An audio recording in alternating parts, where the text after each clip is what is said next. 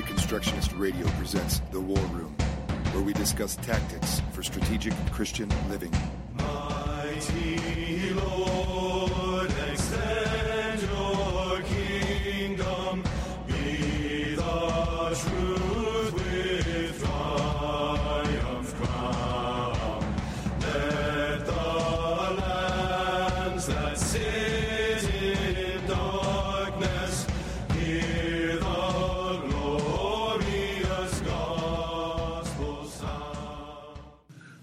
War Room. This is Bill Evans, Joe Salant from Casa Salant here at War Room uh, Studio West in Prosper, Texas. Fellowship and uh, hospitality from Joe and Misty uh, here over the weekend with their children and Ruger the Wonder Dog. Yes.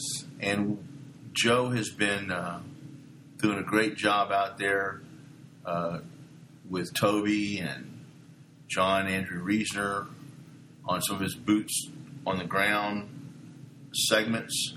Today on the War Room, we wanted to ask what I believe is a very tactical question.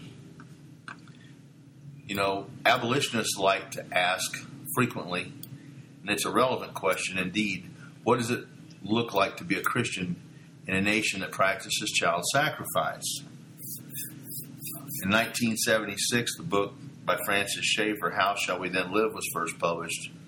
It's also a pertinent question, a pregnant question. How shall we then live? So we want to combine those two and take the next logical step and ask this question today in the war room. What does it look like to be a Christian in a nation that's under God's divine judgment? You know, um, I can't think of a more practical and tactical topic than that. You know, you even go throughout the churches and the ministry industrial complex, um, and you'll very rarely hear even pastors who are living it up in the ministry industrial complex deny the fact that America is a nation under judgment. It, seems like that there is some level of uh, intellectually grasped consensus on that fact, yet there is hardly anybody that's actually living as if we are a nation under judgment. And the question, what does it look like to be a Christian in a nation that's under judgment? Uh, what would we live like if we believed as Christians that judgment was coming?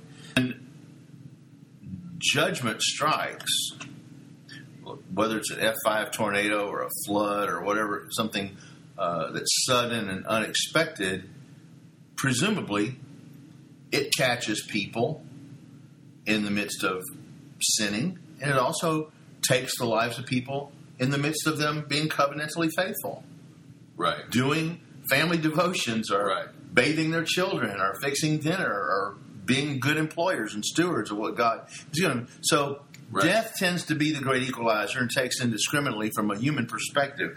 We're not talking about people being faithful day in and day out. We're saying that because we are uh, people who believe in gospel victory in time and space, we believe that Jesus is Lord, and because He's Lord, He cannot fail, and He has given us the commission to be uh, the means by which He exercises His dominion over everything in the cosmos that, that we can touch.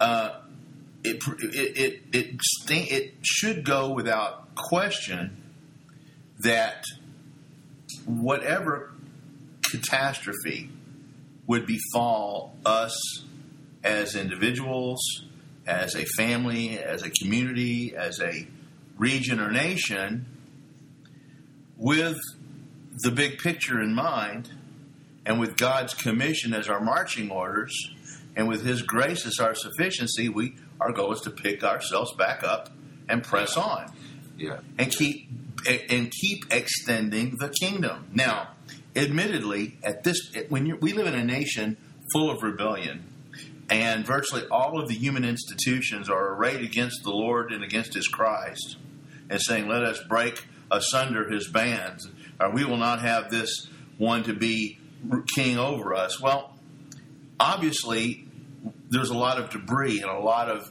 interference that we have to run. Uh, we don't have a clean, clear playing field. We we have the world, the flesh, and the devil arrayed against us, Right. and, and as we go forth conquering and to conquer. In the event that God, and we know, and, and, and even a broke watch is right twice a day, and even though I wouldn't quote Jefferson as a theologian ordinarily, I believe he was absolutely right when he said, I fear for my nation when I consider that God is just, and that his justice cannot tarry forever. Absolutely. And so, that being the case, if we believe that God's judgment is is pending, now I'm not saying it's imminent, like it's going to happen tomorrow, or and I'm not relating this at all to the eclipse, but we we are presumptuous to think that, uh, and we're just like the godless in Noah's day if we consider that you know we're just eating and drinking and taking wives and giving in marriage and building bigger barns for our storehouses, and we think that tomorrow will in, will inescapably be like today. We presume upon the kindness and the forbearance of God. Uh, and so the question is if we believe that God's judgment hangs over America, and some of you, uh, when I use the word hangs over, you'll hearken back to Jonathan Edwards' famous sermon, Sinners in the Hands of an Angry God, Yes. how the wicked are virtually dangling over the abyss of hell, and it's only the mercy of God and, and the fact that He, he relents and pouring out His wrath that keeps them from okay if you if you if we understand if we understand that how holy god is and how much of an affront uh, we are as a nation to him not necessarily as individuals. You may be a covenanting covenant keeping christian uh, in a covenant keeping household. Nevertheless we are in this together in the fact that we are a people. And god refers to us as nations.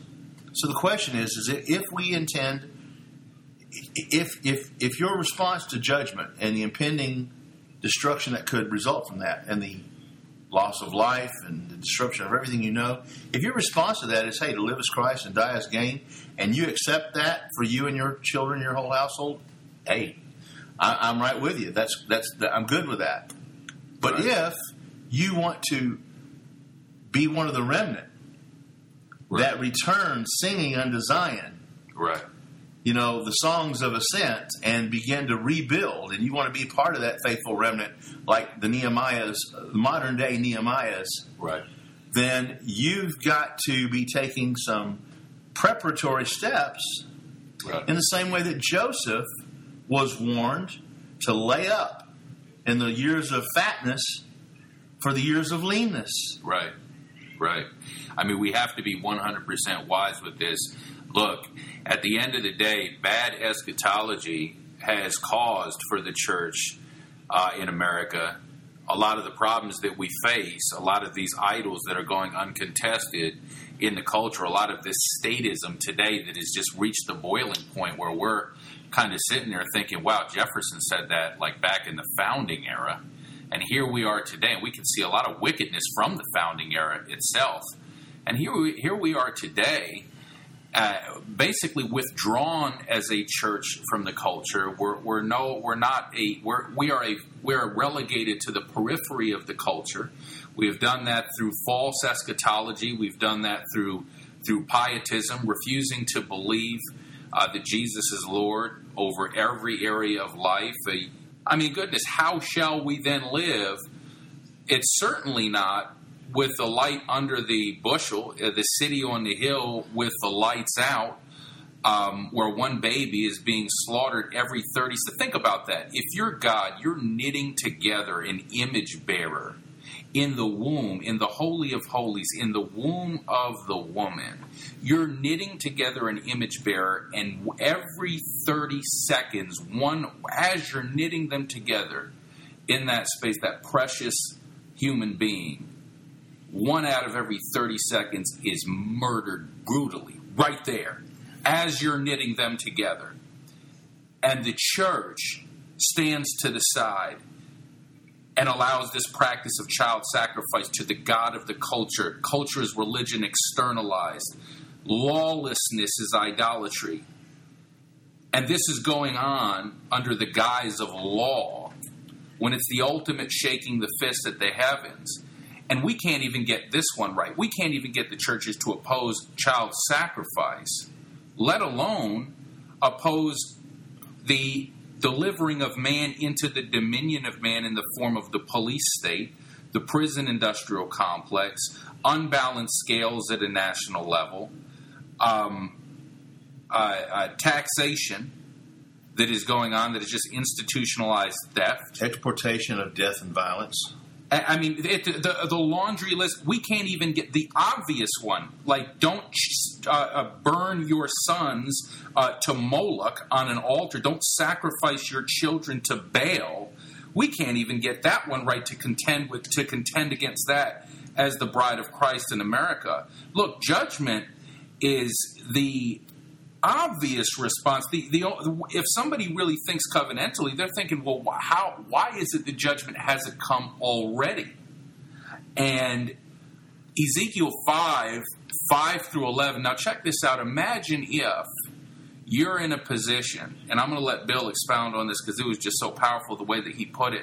But imagine if you're in a situation where you're the church and you you did not oppose the murder of preborn children you allow child sacrifice to take place and then you find yourself in a position where you actually have to eat the flesh of your children to survive. That is what the judgment of God looks like in Scripture. Ezekiel 5 5 through 11 says, Thus says the Lord God, this is Jerusalem. I have set her in the center of the nations with countries all around her, and she has rebelled against my rules by doing wickedness more than the nations, and against my statutes more than all the other countries around her. For they have rejected my rules and not walked in my statutes. Therefore, thus says the Lord God, because you are more turbulent than the nations that are around you, and you have not walked in my statutes or obeyed my rules, and you have not acted according to the rules of the nations that are around you.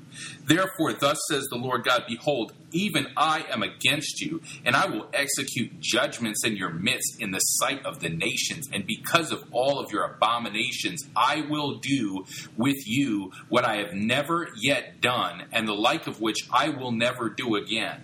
Therefore, fathers shall eat their sons in your midst, and sons shall eat their fathers. I will execute judgments on you, and any of you who survive, I will scatter to all the winds. Therefore, as I live, declares the Lord God, surely because you have defiled my sanctuary with all of your detestable things and all of your abominations, I will. Therefore, I will withdraw my. I will not spare.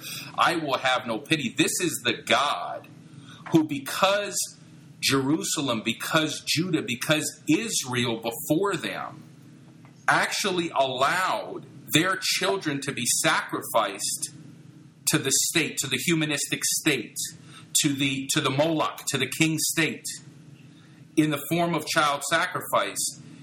These religious leaders, these religious people found themselves to stay alive actually eating the flesh of their children as the Babylonians had surrounded the city and cut off all of the resources going into Jerusalem in that siege in 586 BC. This actually literally happened.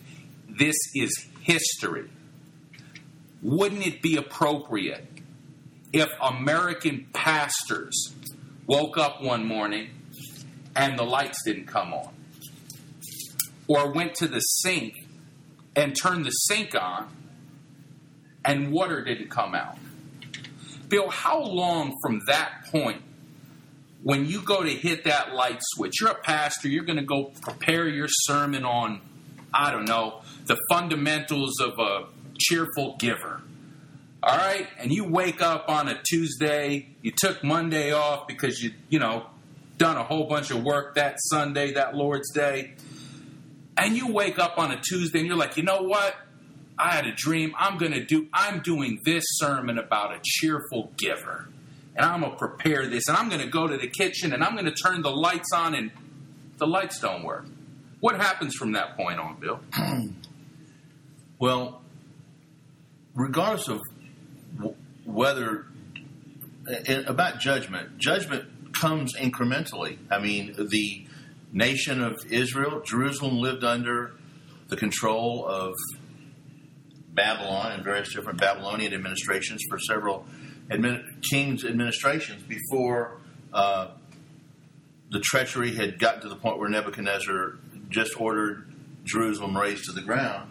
And the same is true of the Romans. And if we look at history, the annals of history are, are covered with the debris of empires that thought they were going to last a long time, from the Sumerians and the and the Phoenicians and the Philistines to the Egyptians and the Babylonians and the Medes, Persians, Greeks, Romans, Nazis, communists, and United States.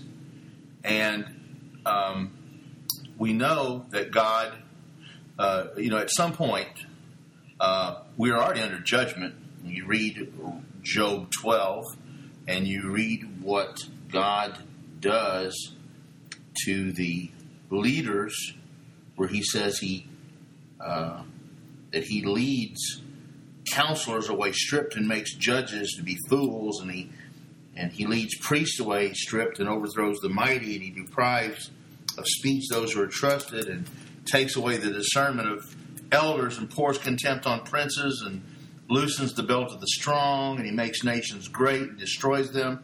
He enlarges nations and leads them away.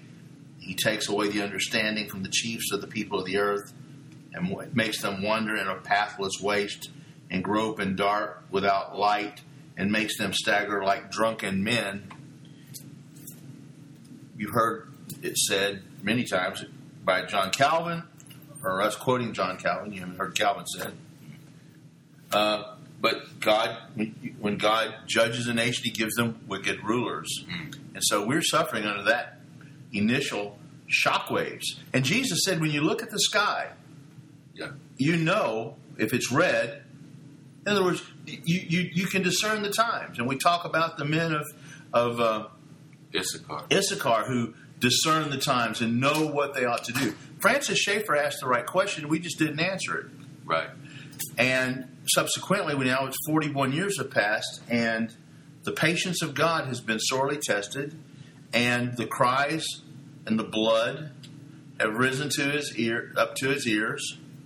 And so we say, okay, America is very, very fragile. Anybody who's done any reading uh, by James Wesley Rawles or Forstchen, uh, One Second After, other books that deal with preppers or deal with uh, scenarios of, of, of, catastrophe on a, on a nationwide scale, know that whether or not it is a geological disaster like the New Madrid earthquake or the Yellowstone uh, caldera, or whether it be a asteroid, or whether it be a solar flare, or an EMP, or, or even a, uh, a, a, nuclear explosion, a, a warhead that went off over a major city, because of the fragility of the electrical grid, the interconnectivity, and uh, there are any number of things that could completely disrupt the flow of products, goods, uh, the availability of energy, fresh water, such that uh, without going in, in ad nauseum into the various different scenarios, the loss of life would be catastrophic. In fact, your neighborhood would become toxic. It'd be filled with death. Mm. The germs, the bacteria, the wild animals, Man. the parasites, the stench, the lack of sanitary toilets. Toilets wouldn't work. Fresh water. If you don't have gravity-fed water filters, if you don't have a source of fresh water, wow, then your family, you will watch your family die, and you, they will do it within 48 to, to 72 hours. And who dies first? Well, presumably the, the old, and the sick, and the children. Wow. Wow. And so, uh, and then there'll be no food. And if you have no food and no water, you'll go looking for it rather than watch your children starve. And your neighbors will also be looking for it. And so at that point, you won't need weapons to protect yourself from the police or from the red Chinese. It'll be marauding bands of your former neighbors who are who are desperate because they're willing to do anything to keep from dying. And so it's going to be it's going to become very ugly, brutish, and violent quickly. And if you have resources, then you'll have to protect those resources. Now we now whether or not it's it's it's a it's a a situation like this which resembles all the worst parts of the Bible, or whether it's just a tornado or an ice storm or power outage due to a transformer blowing up. The, uh, we talked about this on a former on a previous War Room podcast with with Matt Marquardt. Um, we talked about covenantal faithfulness and the responsibility of self defense. The idea is that a, uh, if, if anyone does not provide for the needs of his household, he's worse than an unbeliever. Well, that's not just meaning you know get keep the electric bill paid and food in the refrigerator and make sure that we've got tickets to the ball game, Right. And or that you get your devotions done. I mean, it's not just take care of the needs of your family today, but take care of your family, the needs of your family. What if the Proverbs said that a righteous man sees trouble and hides himself from it Right. and uh, and people if they want to and again i don't think that we have to make the case that judgment is coming and therefore uh, our exhortations have relevance i think you would have an impossible task exegetically of persuading us that judgment isn't already here and getting worse Right. now, that you, you we did some research on that verse in Mark. Is it, where's that on the screen? Right. Right. Now, yes, can God heal? Can God forgive? Sure, uh, but we were we we were talking earlier about one of the the uh, Jesus' words in the parables in in Mark chapter four when he says, "And when he was alone, those around him, but the twelve asked him about the parables, and he said to them." To you has been given the secret of the kingdom of God, but for those outside, everything is in parables, so that they may indeed, these are frightening words, they may indeed see but not perceive, and may indeed hear but not understand, lest they should turn and be forgiven. It's clear that God had determined to exercise judgment against them and that he wasn't going to grant them repentance leading to Right. the knowledge of truth.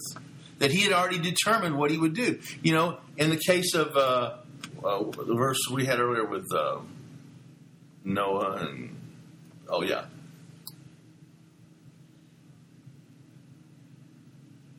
He's, we're in, well, Jeremiah 11, where he says, Therefore, do not pray for this people, nor lift up a cry of prayer for them. For I will not listen when they call to me because of their disaster. Now, Wow. you may try to argue that that's not us, that we haven't reached that point yet. Do you know that Right. for a fact? Wow. Are you are you are you standing in the place of the the the the, the holy God and, uh, uh, and and saying, "Wait a minute, wait a minute." Who are we? To, he said he does his will among the hosts of heaven and the inhabitants of the earth, and no one can stay his hand or say to him, "What are you doing?" In other words, we're not that bad yet. You know, in Ezekiel 14, 19 through 20, the Lord says, Or if I send a pestilence into that land and pour out my wrath upon it with blood, to cut off from it man and beast, even if Noah, Daniel, and Job were in it, as I live, declares the Lord God, they would deliver neither son nor daughter. They would deliver only themselves, their own lives by their righteousness. So it's clear that in the that in the economy of God, things can reach a place where God no longer intends to deliver. Right. And he doesn't even want to hear you talk about it. Right. Right. He says, I'm done. And they said, Well, what shall we pray? He says, Pray for those who, who uh, uh, for those who are destined to death, to death. and, and that's it. And, And, and he says, so That's what you, you know, and, and think about this, folks.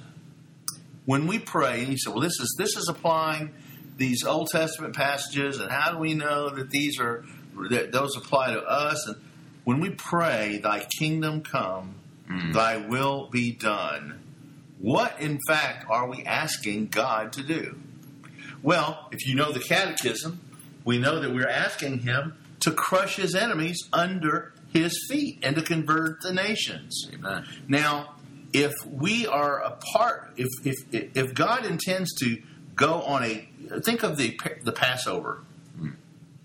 You could be a righteous Israelite in covenant with God, and you didn't have the blood uh, on the lintel of the on, on the lintel of the door on the doorpost.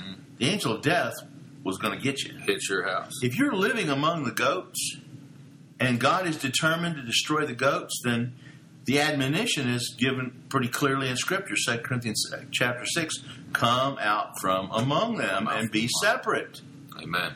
You know, if you stay in the midst of this sinful and wicked generation, but you say, well, how are we going to reach them if we separate from them? There become there comes a point in time when it's men and women, women and children first. You know, abandon ship. Right. Or in the case of Noah, board the ship. Right. Noah was a man who believed in the promises of God. We would say, in modern day terms, he was a postmillennialist. Postmillennialist. He believed in the in the victory of God's uh, dominion, and he was under the dominion covenant and very aware of it. And in the midst of this, and you've seen my memes on Facebook, perhaps, that in the midst of the greatest tragedy and catastrophe that ever had befallen the earth, Amen. he was making preparations, and it took him hundred years to do it Right. so that his family would survive, a remnant would survive, and that he would be in a position to rebuild.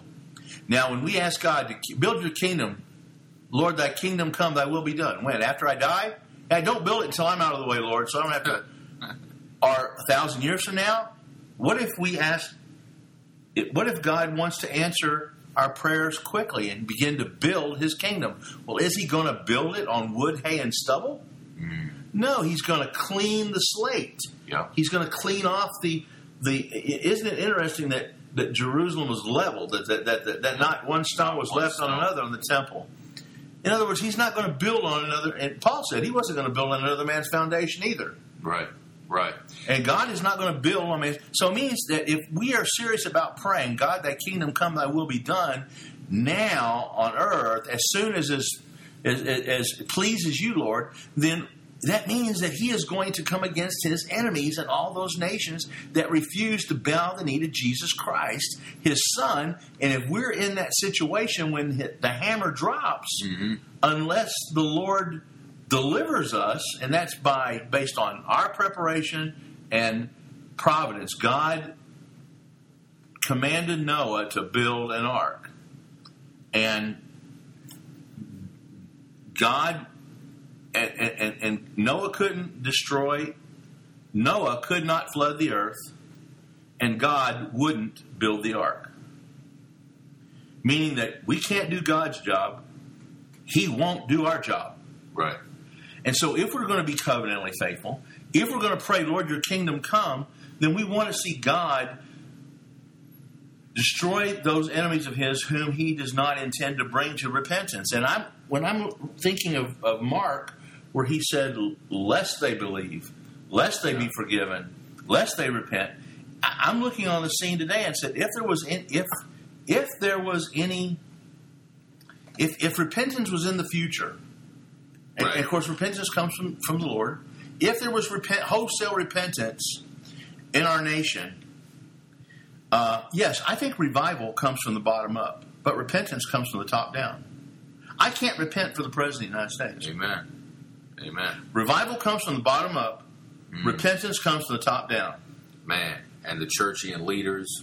And so, Celebrities. and, and, and, and again, where he says, and even if, where he gives a re- reprieve to Hezekiah or Jehoshaphat or Josiah, says, look, because of your obedience, because you've torn down these high places, I'm going to get, I'm not going to bring the judgment on your watch, but I am not changing my mind.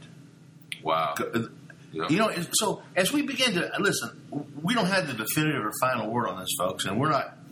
We're just saying, as you as you as you sort of process this stuff, Yeah. and you think, what sort of people should we be?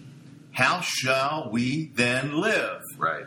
If judgment is the next event on our timeline, and we intend to be swept up in the conflagration and forever be joined to the Lord, praise God. To live as Christ, to die as gain.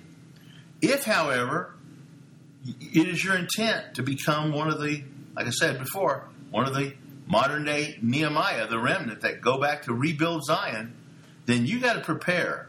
And that and that also means what should the church look like Right. when we're under judgment? Should we be gathering together to play softball, or to have bake sales, or to just study just another biblical topic, just so that we can continue to have something, uh, you know, for on, in the schedule for Wednesday night, or should we start, as has been suggested by some of our brethren, should we start aligning ourselves and uh, assembling ourselves into something of a social order. When people say a fortress mentality, a an encampment, uh, a, a, a battle a battleship mentality instead of a cruise ship mentality. Yeah. Uh,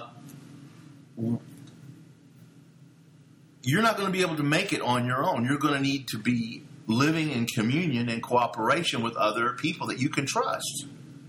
And and so the members of your fellowship, do you have any kind of plan for what you would do in in uh, a disaster, whether it's a short term re- local disaster like an ice storm or a tornado or loss of power or flood, or if it was the big one, the end of life as we know it. But but I can tell you that if this happens, it would immediately become. And one of the reasons why I believe that America is this would it makes so much sense is because if America would become a byword and a hissing for the nations, the United States. Uh, uh, it would be like Lucifer, son of the morning. He exalted himself and said, "I will be like the Most High." Right. That is the attitude of the United States pride, pride and arrogance. And to see this nation brought low and to see it decimated to the extent that the, the loss of life would be in the 80, 90 percentile range, and that we, there, would, there would be no recovery for a, a generation or two. Do you realize that the, that the Naval Oceanographic and the National Oceanographic and Atmospheric Association (NOAA) has already drawn up a map, a, a, catast- a crisis management map. FEMA and the and the and the FEMA camps, the holding camps, that have been built in anticipation of a New Madrid earthquake.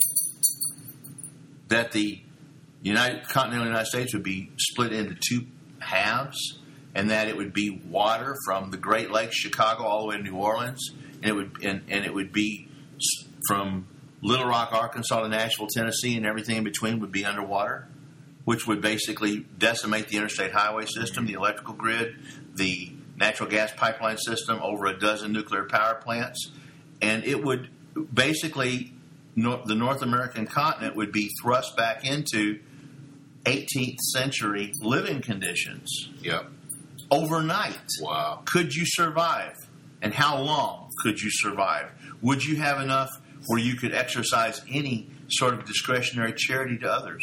Or would you just have to hoard it for yourself and for your, your little, you'd be like Swiss Family Robinson in your own little island? Right. You know, these are things that we're not going to try to provide you all the definitive answers on this War Room podcast.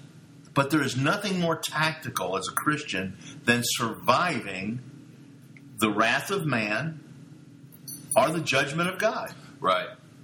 Right. And you know the the people who are going to be definitely taken care of. Um, you know, assuming that God doesn't absolutely just wipe them out with a fireball, is going to be that you know secular elite if they can get down into their sheltered bunkers and things like that. So, if Christians in this culture actually want a chance to rebuild Christendom based on the law of God after judgment comes. And look, even if judgment does not come the way that we're, you know, the fire and brimstone way we're talking about, you know, from scriptures like Ezekiel 5 and, and Jeremiah 11 and Ezekiel 14 and things like that, it, it, it is the height of hubris to think that America will look the same way that it, it looks today. As a matter of fact, um, you spoke about secession as being a biblical solution. And I see secession here in two in two different kind of lights here. Obviously, a state or a county can can secede and say, you know what? Uh, for example, uh, you know, X county in the state of Texas. Look, Texas sacrifices sixty thousand You, babies. you, you still you're still dealing with civil government, and you're still dealing with unregenerate covenant Right. breakers. I think what needs to happen is that fellowships, congregations of faithful believers, and their families need to begin to develop a secession mentality as a fellowship, as a congregation, to where they become a. Uh, Stephen Perks refers to it as a kingdom within a kingdom, to where you uh, hold all things in common, where you live cl- in close proximity to one another. You're set up and you have your plans in order already, how by you are going to support one another in hard times, Right. whether it be for mutual defense or for sharing foodstuffs or, or what or, or, or, or whatever the case may be. Churches should begin to look more like cavalry outposts in Indian country. right. We should be look. We should look like outposts of the king's army Right. in hostile territory, Right. and where the the ecclesia, where it is commun, communing communing together, is like an oasis in the wilderness, Right. where they have l- laid up stores during times of fatness, Mm. and they have enough to exercise discretion and give and charity. Right. Obviously, they would withhold it from scurrilous bandits and those who would take all they have, but they could exercise it discretionally, and they should do it at a distance. They should not let people into their midst. But the point being is that consult. I would encourage people to a couple of resources. One, Beyond Off Grid, great documentary made by Reconstructionists. Um, check it out on YouTube. Secondly, survivalblog.com by James Wesley Rawles.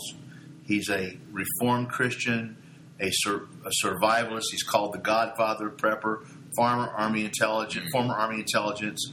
I- I- his website, survivalblog.com, is a treasure trove of practical information that you can begin to steps you can begin to take to increase the odds that your family will be have the means necessary to survive and be in a position where you have sufficient resources to begin to rebuild. Right, right. And um, what about the duty of seceding from a lightless lampstand, from a church that is not act that is the reason for judgment? William Goodall's come outerism. Yeah. Good Judgment begins in the household of the Lord. Yes, but the thing about it is, is, is it, it- here's the thing: you might you might go to a fellowship that has good soteriology, right. and they sing the old time. You know, they sing about old time religion. They've got the Trinity hymnal, and mm-hmm. and their elders are not overbearing. They're caring shepherds and all that. But if the message you're hearing from the pulpit is peace, peace, yeah. buddy, you don't need an exegetical scholar to look around and tell you that that message does not comport with reality. That We- has no boots on the ground whatsoever. And as a matter of fact, it's idolatry because every injustice, the root of every injustice, covenantally thinking, is idolatry. A false God is being worshipped. And if the pulpits, if the elders are not preaching against injustice in society, whether it be the abortion genocide, police, a militarized border, big brother surveillance, if these things seem to the pulpits like they're on the periphery, that they're not really, that they have nothing to do with the gospel, but the whole joke is on them. They're the they are the ones from Mark 4. And, and it may very well be before you see real physical uh, judgment from the atmosphere, or from the earth, or from pandemics. It might just very well be that the civil government, which the uh, state church, Yeah. the 501c3 religion dispensary network, loved to prop up when it turns against them and begins to oppress them. And to where these people begin to cry out to God for relief and saying, "Wait a minute, this is we can't," you know. And God says, "I don't want to hear your I don't want to hear your prayers." Yep. Uh, I, I really do think, and this is going to sound anathema to some people because they already think that we're deconstructionists. But you know, we had this, we have this tradition, this Reformed tradition, this this uh, uh, uh, the rubrics of Reformed worship, the uh, the regulative principle of worship, where you you know, for it to be a to be a a, a service, you know, you, it needs to be okay. Open the Word and you have preach. Why not the saints get together and learn how to grow food, our canned food, our reload ammo, our field strip and AK forty seven or an M four. Uh, what I'm saying is that these are skills that which will enable you. You know, when in, in Nehemiah's men uh, had a, a trowel in one hand and a sword in the other. Presumably, they were skilled with both, and that was kingdom activity. But Amen. but the, the fact of the matter is is that the elders and the and the teachers of God's people are not concerned with teaching God's people anything that's useful Nope. in the event of a meltdown Yep. in the event that God uh, makes good His promise Yeah. to de- to destroy His enemies, Yep. Yep. because, who are all around us. Absolutely. And I tell you, man, it, it, this is not the time for Taco Tuesday church programs as, as usual. I, I, I just don't see I, the place I would not want to be the most is in a sanctuary in that congregation where I don't know, let's just say, you know, four, five, ten, twenty of the women had just taken Plan B that weekend, and image bearers of God were dying through that process, were being murdered, while the pastor, who hasn't really spoken about abortion as murder and doesn't see it as his sees it just basically as his his role is to administer the sacraments and to preach the gospel. And yeah, you know, they're pro life. Or this church has never ever this this these elders have never stood against institutionalized injustice. The foundations of God's throne, righteousness and justice, have just been completely forsaken. Or, or, or just face it this maybe this is just a body who has had no heart, no outreach, practically speaking, to the least, the last, and the lost. Amen. And Jesus said, to the extent that you did not do it to the least of these, you did not do it to me. Mm. And uh, and and so all we're simply doing is we're saying is that how should we live if judgment is on the horizon? People who live in Oklahoma have storm shelters or know what they're going to do in the event that an F5 tornado is spotted on Doppler radar. Mm. When the funnel cloud hits the ground, you have no time to make a plan. Now, maybe the people who are mindless ninnies, whose only concern is about having a cold six pack in the fridge, a hot pizza at the door, and their remote control in their hand, and who's on uh, who's on Dancing with the Stars that night, and are uh, whether you know who's in the who's playing this weekend. Okay, maybe they don't care, but a righteous man is not looking at those things, and so we're simply saying is that if you take the equivalent of living in a place like Tornado Alley, where it's not a question of whether there will be tornadoes, it's when will there be tornadoes, and where specifically will they will they strike, and even if you're not affected immediately yourself, will you have any means whatsoever to help your neighbors or pe- people nearby who do need help? Yeah. But you don't have any extra, so you can't help. You Yeah. see what I'm saying? So the idea is, is how many churches uh, don't today nowadays don't even have a concept of a food pantry, don't have a concept of deep larders of a hidden cache of food so that their congregation doesn't die off in the first week wave. Yep. How come Mormons have to have seven years of food stored up? Or the Amish can live off the grid? Right. Are they sm- Are they wiser than us? Well, he, there is that verse where he says, "The sons of man are wiser Wow. than the sons of light." Yeah, yeah, and that's certainly coming to fruition. Look, Bill, what would you, in, in, in wrapping it up, uh, what would you say would be the the first step that you know somebody might be hearing this podcast and jump on the war room and say like I wanted to hear something practical and tactical, and I heard about the judgment of God, and yeah, I'm a post millennialist, but you know I'm not living like the, the hammer could drop at any second. I'm in, you know, my hotel room, like whatever, on a, my traveling job, right?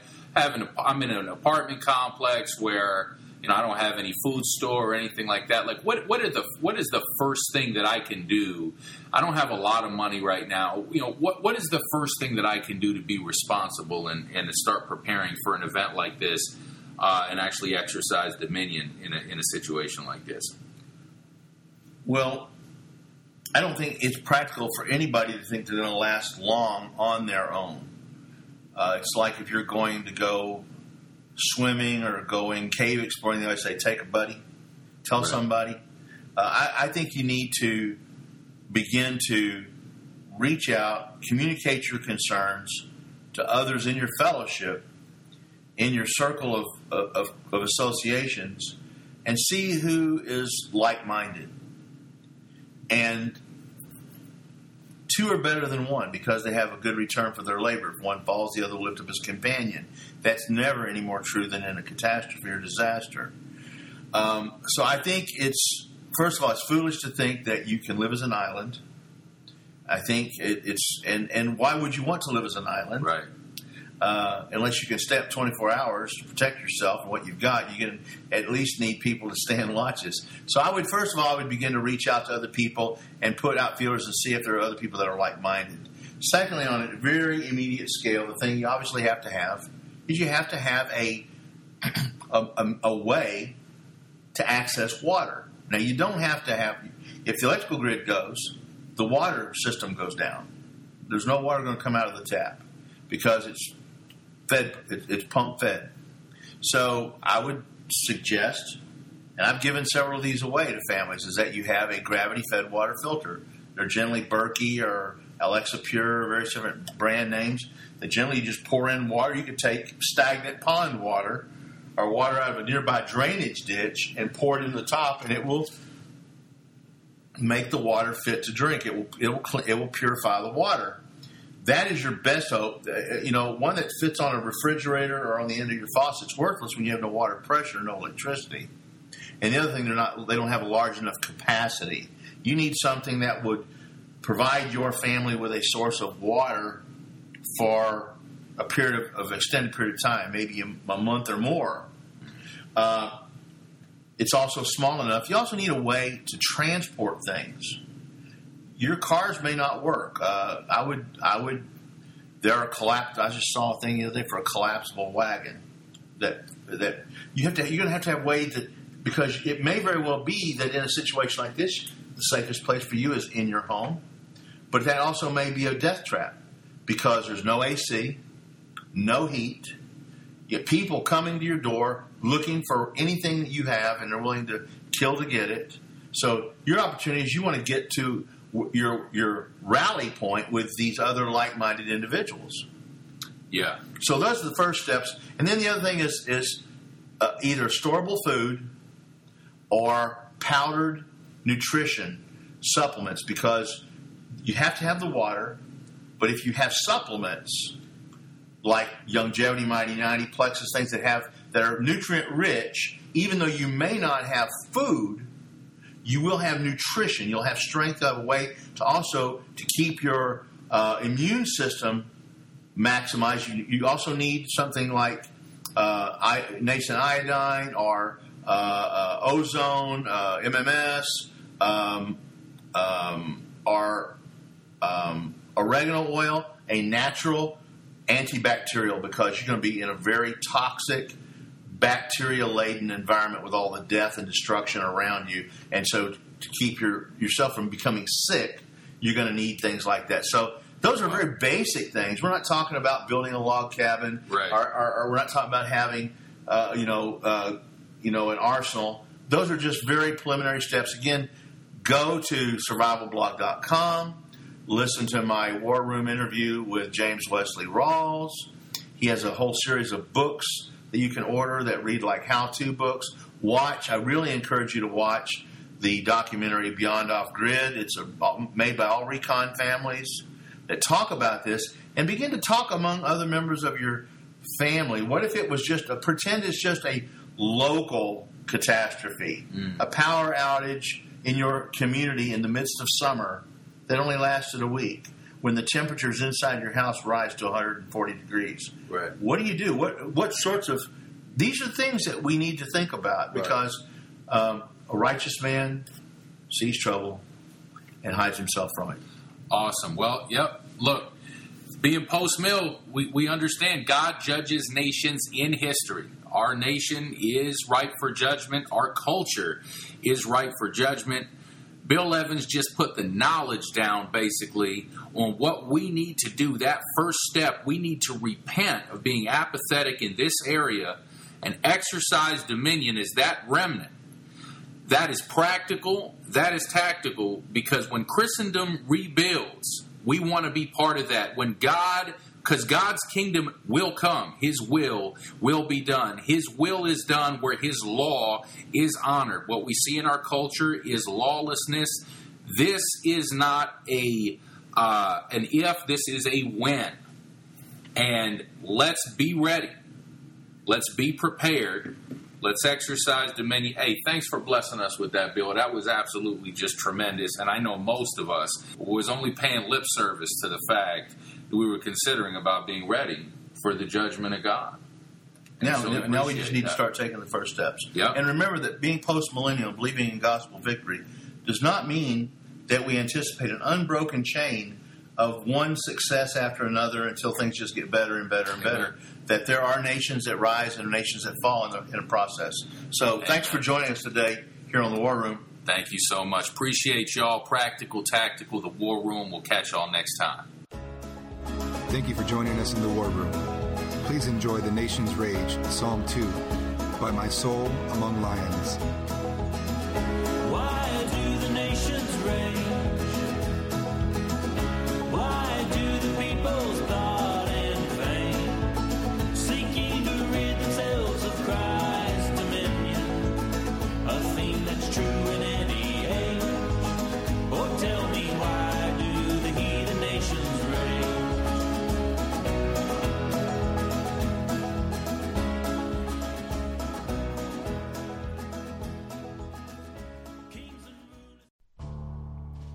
Reconstructionist Radio Podcast Network brings to you a complete lineup of podcasts where you will hear practical and tactical theology. Our desire is not simply that you consume our shows, but that you also live out your faith in every area of life. We can talk all day long about these things, but if we fail to put them into practice, then we fail as ambassadors of Jesus Christ our King.